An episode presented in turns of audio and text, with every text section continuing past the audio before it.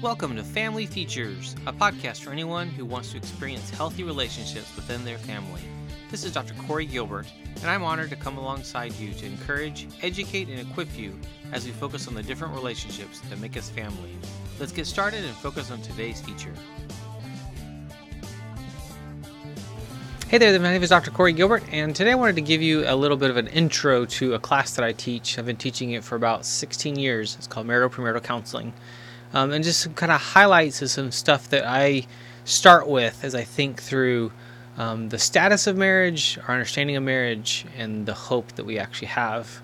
Um, are some pictures here of my family, my um, crazy family of Alex, our, my oldest, who's actually 13 now. Old pictures. Blaze, um, who's 11 now, and Miley, who's nine, and then my wife Kelly. Um, and that they're the ones that motivate me to do what I do, and one of the things that I love about every fall I teach this class, marital counseling, I'm reminded of my commitment to my wife and to this, how important this is, and, and this sacrament of marriage.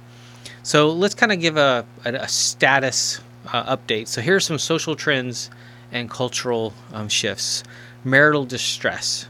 So, in destructive marital conflicts, these two things are major generic risk factors for many forms of mental distress and psychopathology. I honestly, strongly believe that a lot of our problems that we're seeing in the mental health and even physical health are a result of our marriages. They're not okay. The problem that I'm seeing is so many go to the doctor, get a prescription, and it doesn't fix the problem. We're not going to the root. But this is it marital distress and destructive marital conflict. And we'll see later on that marital how you conflict, how you handle disagreements is one of the key factors to marital health. Is just learning how to understand the other person and to never, ever, ever have an us against them and um, to throw them under the bus in the process. So how we how we handle conflict is really critical. Um, but this is very revealing. And again, I'm going to emphasize how many of you, and maybe you need to think through this, are actually not. You've got a prescription or you've got a diagnosis. What if that's actually not the real problem, the real root? What if that's a symptom? Think about that. Another one both destructive parental conflict and parental divorce raise the risk that children will have difficulties later in life. So, destructive parental conflict, so we're back to that one again, and divorce are two critical pieces that influence children and affect them their, their whole entire life. Um, it doesn't matter how old you are and your parents divorce, it affects you. You might be adult, married, and then when your parents go through stuff and go through struggles, it affects us it, to our core because it shatters our our trust in them and in this the cosmic you know, life, family. What can I trust? And, and oftentimes it shatters my even view of God. Here's an interesting one. So social trends and culture shifts. High conflict or low conflict marriages um, divorce more frequently. So which one? High conflict or low conflict marriages divorce more frequently? You might be surprised, or maybe you've been studying a little bit. Couples who have relatively low conflict marriages but who are no longer in love actually make up the greatest percentage of divorces. Are no longer in love. I have had more success working as a as a counselor coach with families with couples who are struggling in their marriage because of an affair or some other tragedy than just a couple who's fallen out of love and they just cannot seem to deal with the little idiosyncrasies of their spouse or or be okay with differences. Things have to be my way or the highway. Interesting.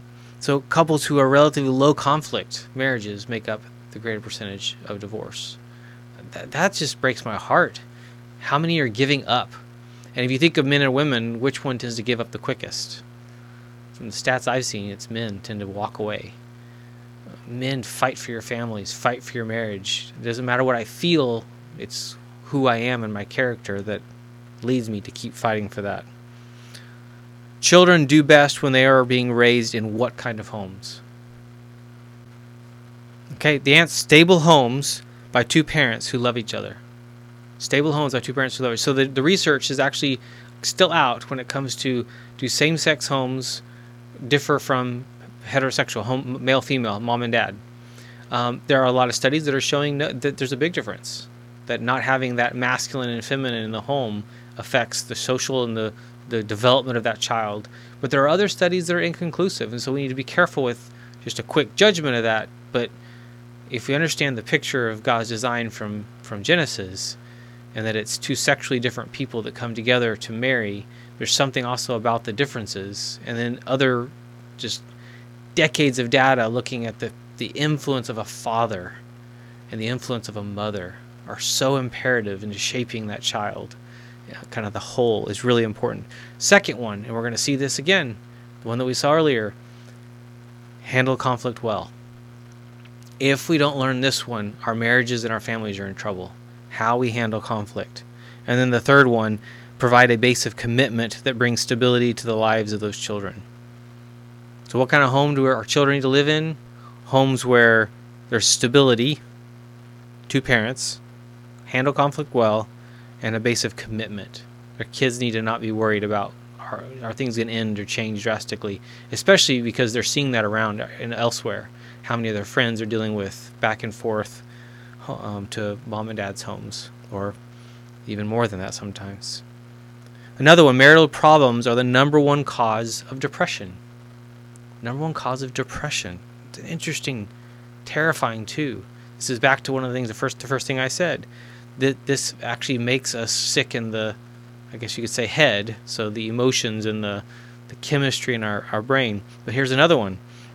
Marital distre- distress and conflict not only make us sick in our, at heart, but can literally make us sick in the body. A lot of our physical health issues that are coming up are directly related to our marriages and our health of our family. I would even dare say a lot of your children's health issues are a reaction to the energy in your home. One of the things that I teach a lot is that as our kids grow up, birth to about five, they're absorbing the energy of the home, even prior to birth. When they're in the mother's womb, they're absorbing the energy of the mom and those around mom. And then in the first five years, the energy of the home is it safe? Um, am I safe? But about five or six, they switch to absorbing the culture of the home. And six to 10 is looking at the culture of the home. And this is where we see a lot of physical health issues come up that how often are those only symptoms of something much uh, greater going on? Marriage is not the problem. The greater problem lies inside our relationships. This is where we actually um, need to kind of focus in on. It's how we treat um, one another.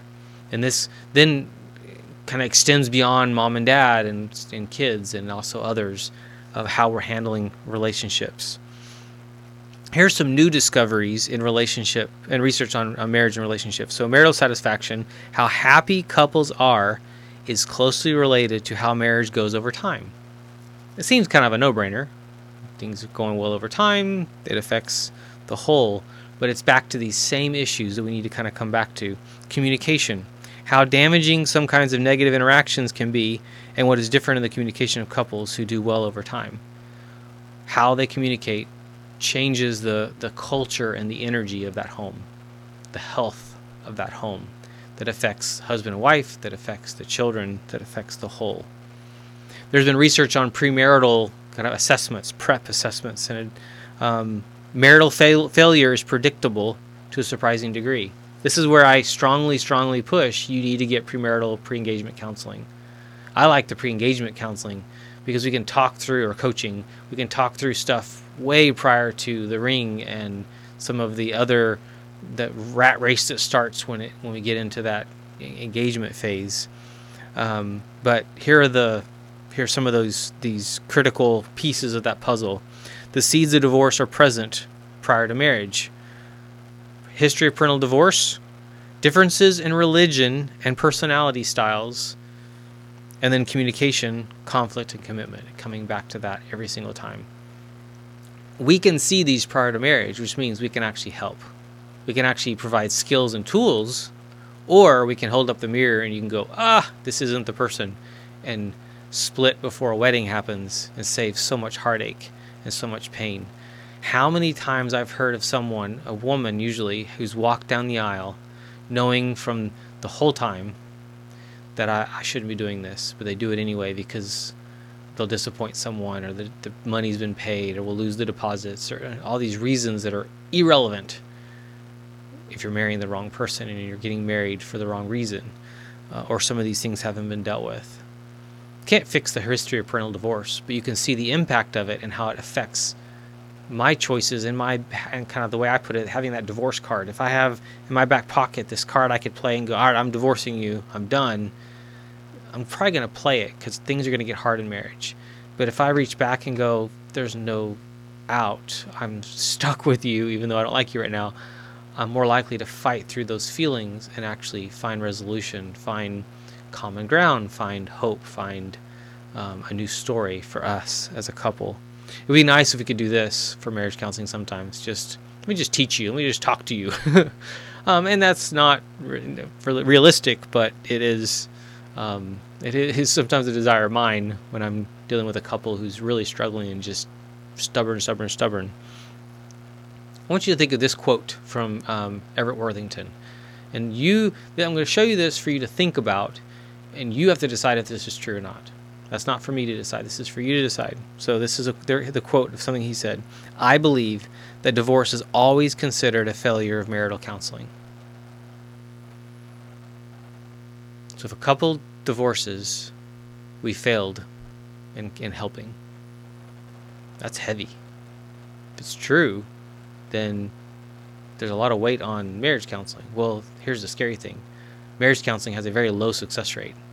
Because oftentimes a couple comes in and you have two people, and if one of those two people is out, but they're not saying they're out, then it's not to work. Nothing we do can work. Do you see divorce as a failure? Or is it one of the options? This is why this is important. Is divorce just one of the options? Because what I would want for you to think through is may divorce not be one of the options.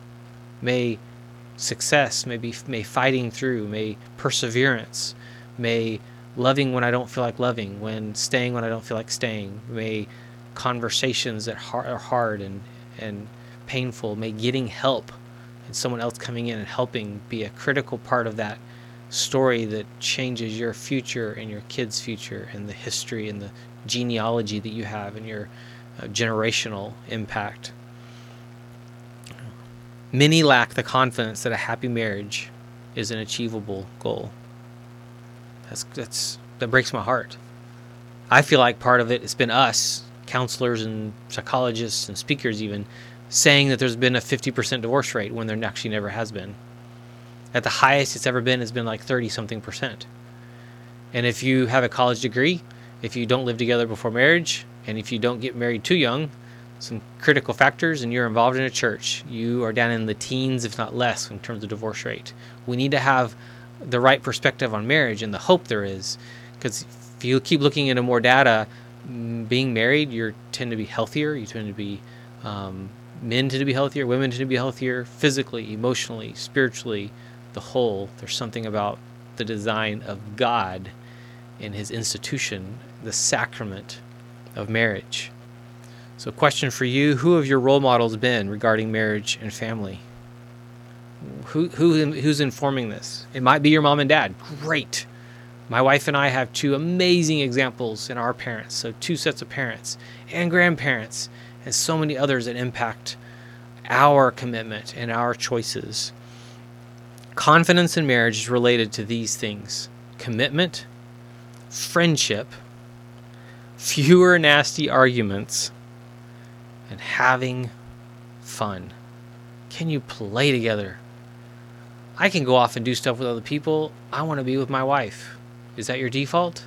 If it's not, you need to work on it. How do you handle the friendship side? Or do you just kind of exist? build into, invest in that friendship. Go back and do the things you did when you were dating. Do some of those things intentionally, thoughtfully. Um, plan plan for investing in each other in a way that rekindles, rebuilds, grows back something that maybe hasn't existed in a long time, and definitely can get lost when you have young kids in the home.